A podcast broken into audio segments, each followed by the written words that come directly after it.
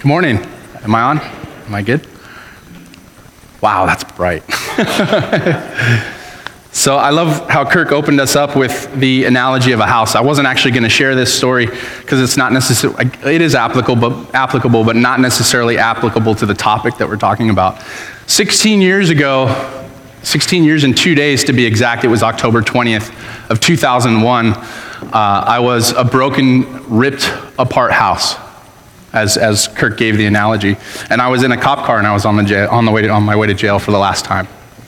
And I was in that cop car and I gave my life to Christ on the way to jail and I completely turned my life around. God just ripped this house down to the studs and rebuilt it. And now I have the privilege of standing up here and sharing God's word with you. And this is a privilege. This is, I'm a guy who did not necessarily uh, have an opportunity to be here, but Lord the Lord paved a way. And, and so I just wanted to share that with you. This house is a little bit bigger than it was 16 years ago, but it's still a new house in the eyes of the Lord. And, and so we're, yeah, we need a little bit of remodeling, but that's, that's, more of a, that's more of a flesh thing and not a spiritual thing. So um, this, is, this is a privilege uh, to be here and share with you. And this morning I'm going to be talking to you guys about a satisfied work life. I don't know if I'm the perfect person to talk about this, um, but I have been in the workforce. Uh, I work for a company as well as own a business, and, and um, the topic of work is just so broad. And there's so many things to say. When I was preparing for this, I was like, man, I, I need weeks to talk about this. God, what do you want me to say? How do you want me to share with the community what it is that you want to convey to them about work? And so, first, we're going to do a little recap of the first couple weeks of the Proverbs series. And this series is called The Good Life. And it's about wisdom, and it's about uh, the wisdom that we find in the book of Proverbs. In week one, Kelly, Kelly opened us up in this series, and he started talking about what wisdom looks like. He talked about what Proverbs is and isn't. It's not a book of do this and get that. It's a book filled with wisdom that gives us guidance and direction from God in which way He wants us to go.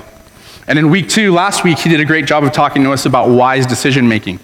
This is also a very broad topic that he did a very good job of distilling down to some very key points. And good decisions and wise decisions are godly decisions. And we'll talk about that a little bit later on this morning as well. And this week, like I said, we're going to be talking about a satisfied work life. A lot of us have jobs that, honestly, we don't want to be at. And we think, oh, we must not be in God's will.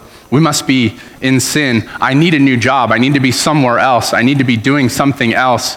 And so we're not satisfied, and we just use work as a means to an end. So we can pay our bills, we can pay our debt, our credit cards, we can pay for our new phones, whatever it is that we need to pay for, and we don't recognize work for what it actually is. So this morning we're going to be looking at Proverbs 21, verses 1 through 8. And I'm going to confuse you guys. If you don't have two Bibles, it might be a little hard to keep up. I'm going to read out of the ESV and the message. And the reason I'm going to do this is because they complement one another with regards to translating. So while I was reading this, I, I, I was trying to decide which version to read. And I realized, like, wow, the message complements the ESV so well. And the ESV complements the message so well. So as we break down this passage, we're going to kind of jockey back and forth, but I'll clarify which one I'm reading for if you guys want to follow along. So, Proverbs 21, 1 through 8 out of the ESV, it says, The king's heart is a stream of water in the hand of the Lord. He turns it wherever he will. To do righteous, I'm sorry, every way of man is right in his own eyes, but the Lord weighs the heart. To do righteousness and justice is more acceptable to the Lord than sacrifice. Haughty eyes and a proud heart, the lamp of the wicked are sin. The plans of the diligent surely lead to abundance. But everyone who is hasty comes only to poverty. The getting of treasures by a lying tongue is a fleeting vapor and a snare of death. The violence of the wicked will sweep them away because they refuse to do what is just. The way of the guilty is crooked, but the conduct of the peer is upright. The message says it this way Good leadership is a channel of water controlled by God. He directs it to wherever he end, to whatever ends he chooses. We justify our actions by appearances, and God examines our motives. Verse 3 clean living before God and justice with our neighbors means far more to God than religious performance. Verse 4, this one's just a tough jab. Arrogance and pride, distinguishing marks in the wicked, are just plain sin. Careful planning puts you ahead in the long run. Hurry and scurry puts you further behind. It's so simply put. Verse 6 make it to the top by lying and cheating. Get paid with smoke and a promotion to death. Right? I mean, it's pretty, pretty cut and dry, right? The wicked get buried alive by their loot because they refuse to use it to help others. That's about generosity. Mixed motives twist life into tangles, and pure motives take you straight down the road. I forgot to start my timer. Did Kelly send you the email that said we're going to go for 90 minutes today? He didn't? I'm just kidding. I want to share a story with you guys before we start to break the scripture down. I was about four years old, and my mom came to me. She told me this story maybe, I don't know, five or six years ago it was. And I guess I was watching Sesame Street, and there was this, this thing on called the Get a Job Blob. And he's like, You can be a cop, or you can be a firefighter, or you can be a trash man. You can do whatever you want. And my mom said, She just watched me. I was just like, just fixed. And I was just mesmerized by this job blob. And so this goes on for four or five minutes. And at the end, she comes over to me and she says, Hey, Ryan, so what do you want to do when you grow up? I said, Not work. so even at, even at like four, year old, four years old, my heart is like turned away from this thing that God designed to be holy. I'm like, Nope, I don't want to have anything to do with that. So. The running joke actually is I'm a construction inspector, and so I stand around and watch people work. And so, so when she told me this story, she's like, found a way to do it. I can't believe that. And, and, and I mean, honestly, I, I, work hard. I don't need to explain myself. Uh, but, but yes, I found a way to not work. I watch other people work and I make sure that they do it right. So that one's free. It doesn't really have anything to do with what we're talking about in, in, in whole. So, my first point we're called to work. From literally the very beginning of creation, we're called to work. If you look at Genesis, I'm just going to blow through it and I'm going to, just make some quick points. Verse 3, and God said, Let there be light. Verse 6, God said, Let there be expanse or sky separating heaven from earth. Verse 9, God said, Let the waters under heaven be gathered into one, and land appeared. Verse 11, God said, Let plants and vegetation appear. Verse 14, God said, Let there be lights, the sun and the moon. It's like a heavenly clapper. Boom, the sun and the moon. Verse 20, God said, Let the waters swarm, meaning fish, crab, shark, whatever we find in the water. Verse 22, God said, Let the earth bring forth living creatures, all the land animals that we see. Verse 26, God said, Let us make man. Jumping ahead into verse 22, it says, On the seventh day, God finished his work and he rested. We need to remember to rest. God worked for six days, and on the seventh day he rested. And if God, the creator of everything, is working, what does that mean for us? In Genesis 2:15, it says the Lord took man and put him in the garden of Eden to work it and keep it. So we see from the beginning of time God had predestined us and ordained us to work this is a holy thing. This isn't something that is an extra additive to our lives. This isn't something that we do to just provide money for the things that we need, like I said a few minutes ago. And then there's Jesus, and in Mark 6 3, he's referred to as the carpenter. Isn't this the carpenter that passage says? So we know that he had a vocation as well before he began his ministry. Jesus, God in flesh, worked as well. And then in John 14 26, it says, But the Helper, the Holy Spirit, whom the Father will send in my name, he will teach you all things and bring to your remembrance all that I have said to you. So here we have God, the creator of everything, working. We have God placing the first man in the very beginning of Scripture in chapter 2 in the garden to work it. And then we see Jesus coming, the second part of the Trinity, God in flesh, working as a carpenter. And then we see the Holy Spirit coming and working in our hearts and in our lives to reveal to us the things that God has spoken to us and to lead us. I think work is just such a massive topic. I was telling Steph and several other people, I feel like I'm only going to be able to hit it from 30,000 feet. And, and my prayer has been God, bring it from 30,000 feet down into our hearts. And I think and trust that the Lord is going to do that today. I've tried to distill it down to these couple of points. I have three actually, and the first one was we're called to work from the very beginning. So, what does it mean to have a satisfying work life or a good life? It's to have a godly life. That's what we've been talking about. The good life, wisdom, wise decision making. The way we do that is to have a godly life. The problem is we get so much of our identity from work. It defines who we are. It becomes everything that we are. When we meet people, we introduce ourselves, and one of the first questions we often ask the person is, What do you do for work? It's an easy conversation starter, but it also is, is this, this lens that we view things through that tells us that our identity is in our work. When in reality, we're not defined by our work. We should define our work by who we are in Christ. If you're a Christ follower today and you go into the workplace like I've done in the past and said, Man, I'm having such a hard time, this is such a secular place, I wanna, I wanna change that. I said that many years ago. I was like, I wish I just worked in a Christian workplace. And the Lord came to me and He said, You're there.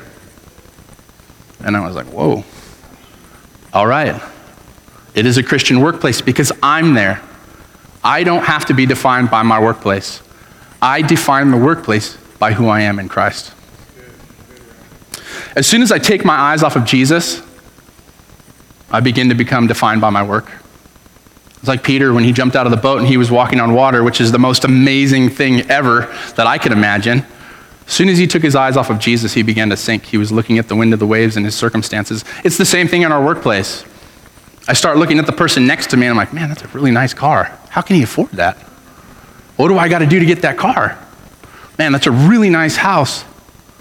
I need to find another job because I need to make more money so that I can buy a house like that. And I become defined by my work as soon as I take my eyes off of Jesus. If I keep my eyes fixed on Him, I tend to forget about all of that stuff and I let Him define me in the workplace. Look at things how, how things are marketed to us. There's that car company, Lexus, and if you know, like their, their tagline, their slogan, it's the relentless pursuit of perfection. And they're talking about a car, but it still like creates this like nag in our hearts, like, man, if I get that car that's that's almost perfect, maybe somehow I'll be a little more perfect. Maybe somehow I'll be viewed a little differently, and I'll look a little more perfect to the person that's driving by me down the road. It's, it's, it's not from God. We look at other workers, blue collared workers, white collared workers, uh, office workers, salesmen, fishermen, policemen, firemen, you name it. And we're constantly comparing ourselves to one another. Every billboard you see is trying to get us to buy something. I need a new car. I need to go to this school. I need to go on that vacation. I need to be in this place. And immediately we're like, I need a promotion. I need a new job. We're no longer satisfied but because we're living by the world's standards, it's not the way that God had intended, th- had intended things. And oftentimes we're bitter because we're going into a workplace that we don't even want to be at. Years ago, I went to Tecate, Mexico. I don't know if I would call that a third world country, but it's very impoverished. And if any of you have ever been to a third world country, you may have recognized what I recognized. They don't struggle with this like we do. They don't have all of these things vying our, for our attention. And things seem so much more simple. And they actually seem a lot happier. They have many other struggles, many other things to deal with. But all these things trying to get their attention and all these competing comparison attitudes are just not there. And they seem so much more happy. Our culture screams at us you're not enough. You're not enough. And in Jesus, we are. We, we aren't. But through and in and through Jesus, we are enough. Back to the proverb. in the first verse, it says, The king's heart is a stream of water in the hand of the Lord. He turns it wherever he will. This is out of the ESV. Solomon's referring to himself. King Solomon wrote the book of Proverbs, and he's talking about his heart posture. And he's basically saying that he surrendered to God, and therefore God can direct him in the direction that he wants him to go.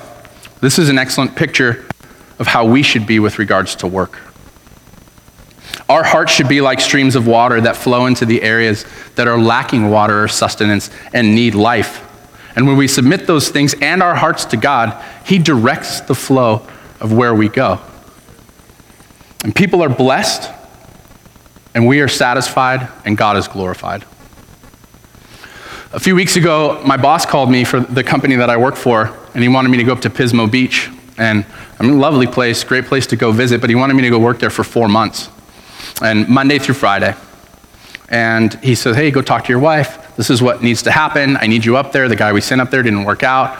And I go to Steph and I'm like, This is what he's telling me. And while her and I are talking about this, this is on a Friday. He calls me again and I didn't answer the phone call. And I listen to the voicemail and he says, If you don't take this job, you're going to lose your job. And so I'm like, Oh, shoot. I need this job. It provides a very good income. It provides benefits, medical, retirement, all of these things that are necessary for us to get by and to, to pay for the things that we have and pay for the things that we need. and so we talked it over, and I sent a text message out to a few guys, and I gave Kelly a call. And the reason I called Kelly was because I needed some wise counsel. My, my mind was fuzzy. I, the world was telling me, take the job Worldly wisdom was telling me, you need to do this. You have to go. You don't have a choice. You're about to lose your job. And so I enlisted wise counsel from, from Kelly and, and asked him the question, What do you think? How do you think I should handle this? I, I, can't, I can't see clearly through this. And after a little bit of talking it over with, with Steph and, and a lot of prayer and a lot of people praying and talking with Kelly, we had decided that I wasn't going to take the job. And realizing the ramifications of that decision, that, that didn't matter. And here's why we were going to say no. Because we feel that God has called us here with you guys to love you guys and to, to, to be loved on and to love the city of Chino. And if I had gone, I wouldn't be in a life group, let alone leading one. I wouldn't be standing here right now. I would have been gone Monday through Friday, and I would have shown up here on Sunday, and I would have gone home and done it again. Godly wisdom told me to decline the job and risk losing my job despite what the physical circumstances said, and to, to come here and to be with you guys and to be a part of this church wholly and completely, not just on Sunday. Here's one thing I tend to do I tend to pit wisdom against faith. It's like this pendulum. I'm like, ooh, this is a wisdom decision, this is a faith decision. And when you actually marry the two, like in this situation, something supernatural happens. So I took faith. I have faith for this community. I have faith to what God has called us to. My wife and I have faith to, to the future that we have in the church. But also, I used wisdom, godly wisdom, and I joined the two, and I said, God, what do you want? What do you have in and through this? And the Lord said, It's taken care of. The, the, the, miraculous thing is, I have a friend who, who works for the same company, and he gave me a call. This, again, this, this happened on Friday. I had till Monday to make the decision. He called me on Saturday, and he says, Hey, uh, so our boss, Bert, he, he gave me a call, and he uh, asked me about this Pismo job. I'm like, Well, I'm going to lose my job if I don't take that job. And he's like, I'm, I'm going to take it. And I'm going to take it for these reasons. My oldest daughter is away in college. My oldest, my youngest son, he has two kids, is a senior in high school. He's never home. And my wife works, and she's barely ever there. So I'm in a way better position to take, it, to, to take the job than you are. The funny thing is, this guy's not a believer. He's not a man of faith, but he says to me, You just moved to Chino for your fellowship? You've got a young daughter. You just moved your older daughter, and she's having to settle. You can't be gone for that amount of time. And then he said, this thing blew my mind. He says, Ryan, he's ministering to me. This guy doesn't even, doesn't even believe in Jesus. And he says, Ryan, it goes like this three things first faith, second family, third work. In that order. And I'm like, all right, God, I'm listening. You know? I get it. I'm not going to take the job. He's going to take it. The amazing thing is, my boss calls me on Monday, and, and Dave lives down, his, my friend's name is Dave. He lives down here and he had two or three other jobs. And my boss says, Oh, you, hey, I figured it out. You get a reprieve. Now you got to take Dave's work, and, and now I'm slammed. And it's just like the Lord saying, Don't worry about that. Godly wisdom said, Stay here. it's, it's under control. I've got it squared away. And so I went from just about losing my job to having more work than I know what to do with, and being ministered to by a man who's not even a believer, and reinforcing my decision. In Proverbs 21, 2 through 3, I'm going to read both. Every, man of, uh, every way of man is right in his own eyes, but the Lord weighs the heart. To do righteousness and justice is more acceptable to the Lord than sacrifice. The message says it this way We justify our actions by appearances, God examines our motives. Clean living before God and justice with our neighbors mean far more to God than religious performance. As every time I read it, I was like, oh, that hurts. It's a little bit of a jab. So, what does this mean? This could mean you're sitting in your office, in your cubicle, whatever it is, and you've got your computer up, and you've got Facebook open, and you've got Twitter open, and you've got Amazon open, and you're liking everybody's Facebook posts, and you're trying to find something clever to say on Twitter because that's where smart people go. And you're trying to, you're buying Christmas presents, and then you have that one work program open, and boss comes in, and you're like, hey man, hey, how's it going? And, and, and you're not being honest. You're justifying your actions by your appearance. I share that story because I have done that. That's not something that I haven't done.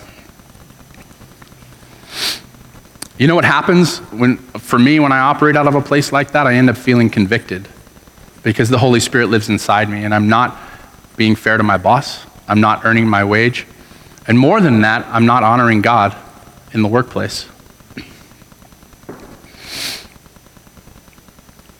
I used to work for this woman, and on a couple of different occasions, she was pretty hard on me. the first time, I don't remember what the issue was. Um, but she, she had laid into me pretty good. And a friend had told me prior to that engagement or that altercation, he said, Man, if you're mad at somebody, just go do something nice for them. And the idea behind it is it takes you outside of yourself and it gives you uh, the opportunity to serve this person as opposed to, to stew in the anger or the frustration or the, or the being upset, whatever, whatever the issue was about. And it made sense to me. And so after that altercation, I went to Starbucks and I bought her her favorite Frappuccino. And I took it into her office and I set it down. And she goes, What's this for? And I go, Somebody told me one time that if you were mad at someone, you were supposed to do something nice for them. and I walked out. It was a little passive aggressive. And uh, so that was not the right way to handle things. The proverb says, I was right in my own eyes, and I was. I was I'm justifying my actions. I'm right. Here, take this. I wasn't doing what was righteous. Had I said something like, I just wanted to do something nice for you, it probably would have fallen more in line with what that scripture says. Another time, I made a mistake with one of our clients, and she went off on me and, and was just lighting me up. And, and I didn't answer at all unless I was asked a question. And I would answer, yeah, da, da, da, whatever, whatever the answer was. Why did you do that? Well, I thought it was the best idea. You, I told you not to do that. Well, but it made sense at the time, you know, and, and, and it was a mistake because she had asked me not to do what I did, and I did it anyways. I was ready to quit. I was like just crushed. I was like, this is, I don't, I don't, I don't want to be in a place like this. And that night she gave me a call and she was crying and she was repentant. And this gave me an opportunity to speak to her and, and share the truth with her and teach her and speak to, to her about Jesus and be a light. so, what did I do? I married that woman.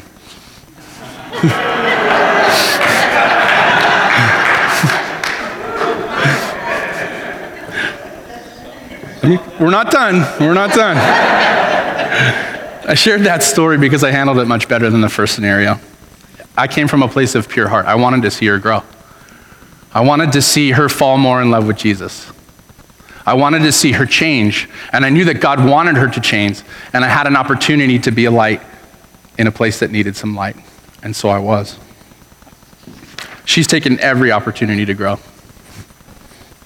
You know, I always tell myself I'm not going to cry. Never works. I couldn't ask. I couldn't ask for a better wife. And I asked her for permission before I shared those stories. She knew they were coming. So, point number two we think too highly of ourselves, don't we? Verse 4 says, Haughty eyes and a proud heart, the lamp of the wicked are sin. The message says, arrogance and pride, distinguishing marks in the wicked, are just plain sin. We have unmet expectations. We place them on ourselves and we place them on others.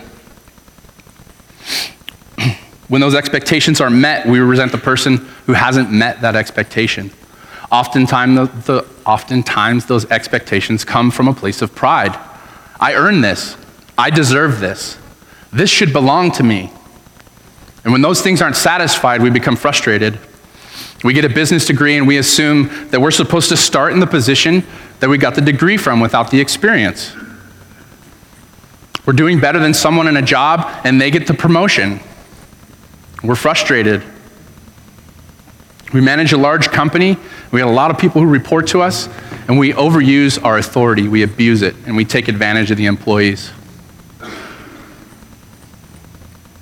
We retire, and as Kelly has said for the last couple weeks, we deserve a life on the beach drinking pina coladas.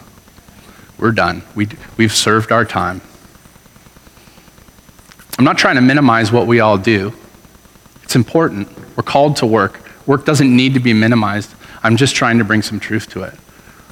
Some of this might sting a little bit, and, and it should, because we don't have a right posture towards work. And so, my prayer this morning for us has been for that to be refined and changed, and for the Lord to come into it and to help us to realize what work really is and what the good life really is and what it means to make wise decisions in the workplace. There's a few people in here who are retired. That doesn't mean that you retire from your faith. That doesn't mean that you retire from a relationship with Jesus. That doesn't mean that you get to run off to the beach for the rest of your life and drink pina coladas. There is time for that. There is time for that. But the Lord still has a plan for you. The Lord still has purpose for you. You could be mentoring young men or women. You could be serving here on a Sunday. You could be leading a life group. Steve, where's Steve? Steve Lovan over there. Anytime we ask him to do something, anytime we have a work party, anytime there's something that needs to be done, Steve shows up. He's always available. And he's a retired man, but he makes himself available. And he's a good testament to what it means to be living a wise and satisfied work life beyond retirement and in the walls and beyond the walls of the church. King Solomon appears to have this issue that uh, these proverbs talk about haughty eyes and a proud heart, arrogance and pride, distinguishing marks of the wicked. He's a wise man, but I'm going to give you a quick little recap of his life out of 1 Kings. So 1 Kings chapter 1 through chapter 12 detail out who he was. He was super wise, he was wealthy, but in chapter t- but in chapter 11 it starts talking about how many wives and concubines he had. He had 700 wives and 300 concubines. It seems that he thought pretty highly of himself, right? I mean, you got 700 wives like, uh, "Hey, you come here. Come join my, my I, I don't even know what to say. I'm going to leave that one alone. I have things to say. I'm just going to not touch that. In verse 2 of 1 Kings 11, God tells the Israelites not to marry foreign women because they will turn their hearts to other gods. This is what happened to Solomon. Before that, he was literally given 25 tons of gold each year. That's 50,000 pounds. 50,000 pounds of gold each year. That's $65 million a year by the world standards today. That would make me nuts. I would be, I don't think I would be in the church, and the Lord knows that, and that's why I do not have $65 million. So let's just be honest here. And, and clearly, the man was crazy. He married 700 women and had 300 concubines. Ladies, before you get offended, this is a jab at Solomon, not you. And if you married 700 men, I would be like, you're crazy. So, so we're starting to see the problem. The issue is an issue of the heart and a misconception about work is what work is and what work isn't. So let's look at the solution. My last point, point number three work is worship and wealth, not worth. Ecclesiastes, Ecclesiastes 9:10, which is also attributed to Solomon, says, "Whatever your hand finds to do, do it with all your might." Solomon spoke from a place of experience. I'm way more prone to follow somebody who comes to me and says, I did that. Don't do it. I did this and it worked really well. You should give it a try. We can see in Scripture that Solomon had this rise and this fall. And so he had the experience to be speaking to us about these things. It's like uh, in, my, in my industry, we have engineers, and a lot of these engineers haven't spent any time in the field. And this isn't a jab at engineers, this is just the reality of our industry.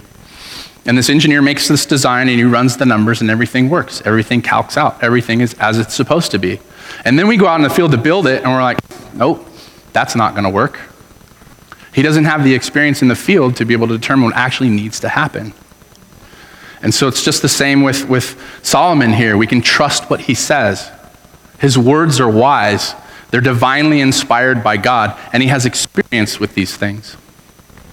Colossians 3:17 says, "Whatever you do in word or deed, do it all in the name of the Lord Jesus, giving thanks through him to God the Father."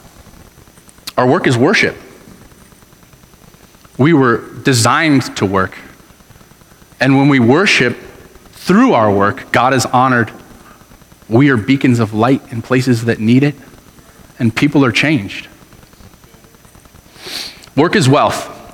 And I'm not talking about monetarily. It does provide an income, it does provide a means to an end, but that's not what I'm talking about. That's not what Scripture is talking about when it talks about work as wealth.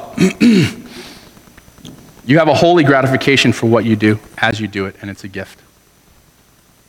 You ever work really hard, and at the end of the day, you're like, man, I feel so good. That was an amazing day of work. Look what we accomplished. It's holy. We're satisfied because we worked hard, we gave it everything that we had. The other day, Jordan had a school project to do, and her and Steph were were trying to bang it out. And, and at the end, Jordan was like shaken because the girls that were supposed to contribute to this project weren't helping out. And so we had to step up and kind of step in. And Steph came alongside her and helped her out. And at the end of the project, it took about two and a half hours. Jordan's face was beaming because of what she had accomplished. And, and, and despite all of the frustration and hardship that it took for her to get to the place where she was like, okay, I'll just do the assignment and I'll give it my best. And she gave it her best and she was satisfied in her work. And she got like 120 points for a 100 point project, so pretty good. That is wealth. Even after God, even God said after he completed his work that it was good. He was satisfied in his work. He was satisfied with the things that he had accomplished. Lastly, to point number three, work is not wealth, or work is not worth. Sorry. It's, it's not where we get our value from our value comes from Jesus. When you put your worth in your job and you lose that job, what happens? Where do you go? What do you turn to? Where's your foundation? If your foundation, in, foundation is in Jesus, it's not necessarily that big of a deal because Jesus is our provider, Jesus is our sustenance, Jesus is our everything. We're going to take the last section of, of this proverb uh, as a whole, look at verses 5 through 8, and I'm going to read both again, the ESV and the message. The plans of the diligent lead surely to abundance, but everyone who is hasty comes only to poverty. Sorry, I'm trying to see how much time I have left. A couple minutes. Uh, the getting of treasures by a lying tongue is a fleeting vapor and a snare of death. The violence of the wicked will sweep them away because they refuse to do what is just. The way of the wicked, the way of the guilty is crooked, but the conduct of, but the conduct of the pure is upright.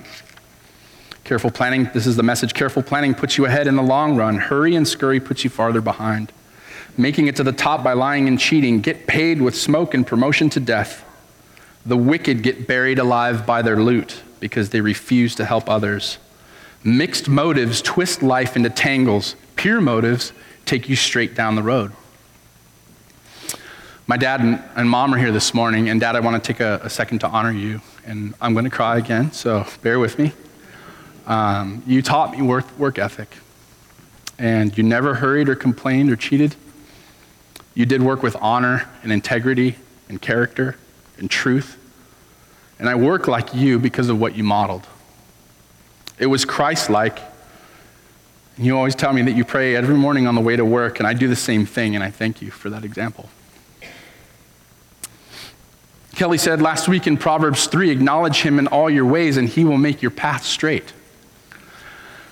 that verse 8 says, Mixed motives twist life into tangles, but pure motives take you down the straight road. I love how verse 6 articulates it. It's, it is a fleeting vapor and a snare of death. You ever try to grab a vapor? It's just gone. You can't get it. You might hold on to it for a second, but as soon as you open your hand, poof, it's gone. A snare is used to trap animals. And you set it, and the animal runs through it, and it chokes them out to death. And this passage is giving us an example of, of what it is to, to work in a deceitful way, in a dishonoring way, in a way that lacks integrity and character. Jesus had a bad day. He had a couple of bad days. He was in the Garden of Gethsemane and he was sweating blood and he was asking God if there was another way. In Matthew 26 39, he says, My Father, if it is possible, let this cup pass from me. Nevertheless, not as I will, but as you will. His work on the cross. We're going to have bad days at work, but we have a choice as to how we let those days affect us. That was my cue. All right, no, I'm just kidding. Sorry. No. Jesus chose to submit to the will of his Father even though it was going to be hard, and he was glorified in his sacrifice. Imagine if Jesus was like, Nope, I'm not doing it. I'm out. You guys can deal with this on your own. God called us to work. Adam and Eve committed sin, and then work became part of the fall. God said in Genesis 3:17, "Cursed is the ground because of you. Through painful toil, you will eat food from it all the days of your life." And then Jesus came and redeemed us, including our work. Everything was accomplished and restored by him through his sacrifice on the cross, work included. And he continues his work in us. He continues his work in us through the power of the Spirit. And he continued his and completed his work as a carpenter on the cross with wood and nails. Proverbs 19, 20. This is me closing right here. If you want to come up, Kelly. Um, Proverbs 19, 20, and 21. The message says, Take good counsel and accept correction. That's the way to live wisely and well. We humans keep brainstorming options and plans, but God's purposes prevail. That's the good life and that's being satisfied in our work.